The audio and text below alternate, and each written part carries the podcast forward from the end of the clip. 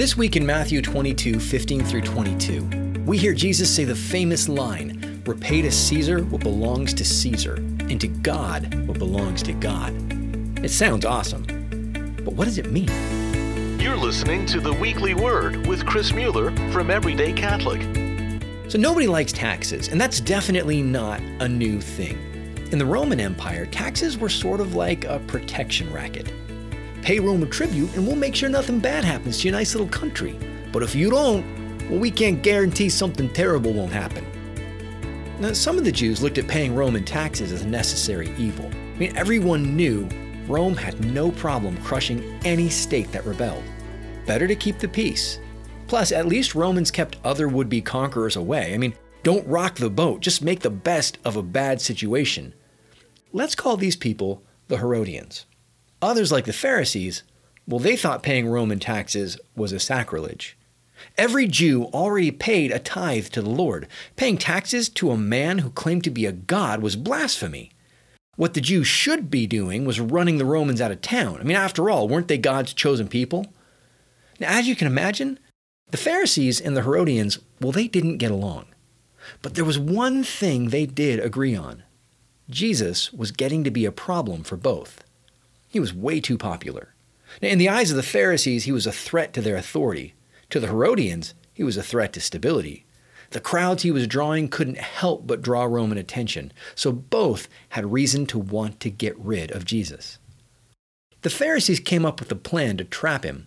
They were going to ask him an impossible question, one where he'd either have to offend the religious Jews or the Herodians. And either way, he'd make himself out to be a heretic or a rebel. I mean, it was a win win, problem solved. The Pharisees sent their disciples with the Herodians to ask Jesus a question Is it lawful to pay the census tax to Caesar or not? Now, they must have thought they had Jesus. I mean, it's a perfect binary choice. You can almost hear them snickering to themselves maliciously as they rub their hands together, like, We've got him now. There's no way he can get out of this one. Well, Jesus, not surprisingly, immediately saw through this ridiculous ploy, and he replied, Why are you testing me, you hypocrites? Show me the coin that pays the census tax. Well, this wasn't what they're expecting, but somebody fished out a denarius and they handed it to him anyway. And then Jesus proceeded to take them to school. He asked, Whose picture is on this coin? And to which they replied, Caesar. And then Jesus said, Repay to Caesar what belongs to Caesar and to God what belongs to God. And scripture says that those who heard what Jesus said were amazed. Big lesson. Don't try to pull one over on God. It's never going to work. But there is a big question for us that I think needs to be answered this week. What belongs to Caesar and what belongs to God? Now, for starters, you belong to God. Just like the denarius had the image of Caesar stamped on it, you have the image of Christ in you. I mean, you're literally made in his image and likeness. So if the denarius belongs to Caesar, you belong to Christ. And Jesus makes that clear just a couple verses later in Matthew 22 37. He tells us to love the Lord with our hearts, minds, and souls.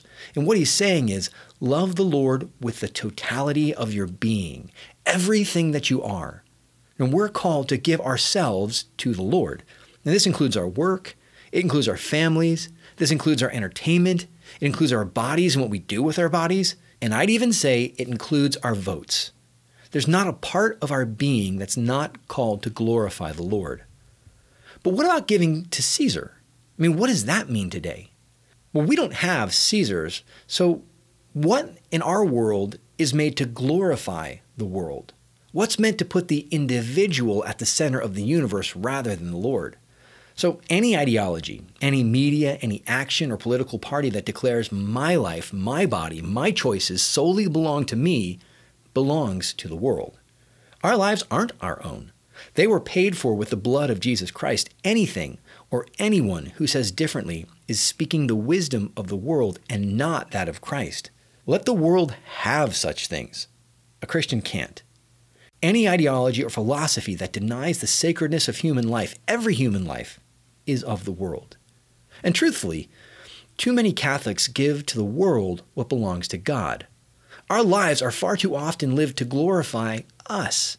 We declare ourselves the masters of our heart, mind, and soul. We refuse to see Christ's image in others. We live like pagans who go to church.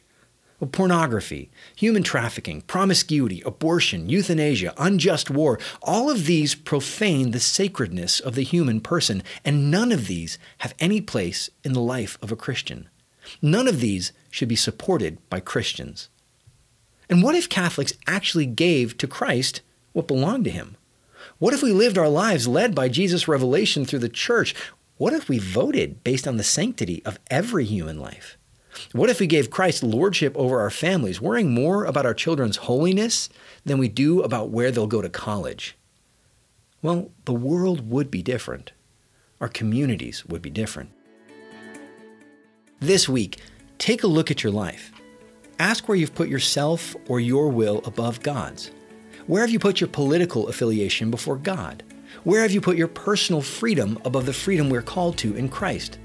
Now, as I've been speaking, I'm pretty sure God has been highlighting things on your heart. Maybe something made you angry. Maybe you even felt accused. Start with those things. Ask the Lord to move in you and to give you the strength and grace to return to Him with your whole being. Come, Holy Spirit, renew our faith and take lordship over our lives. This has been the weekly word from Everyday Catholic. Everyday Catholic is a 501c3 nonprofit, and we depend on the support of listeners like you. If this podcast is serving you, please consider going to everydaycatholic.com forward slash donate and making a monthly pledge.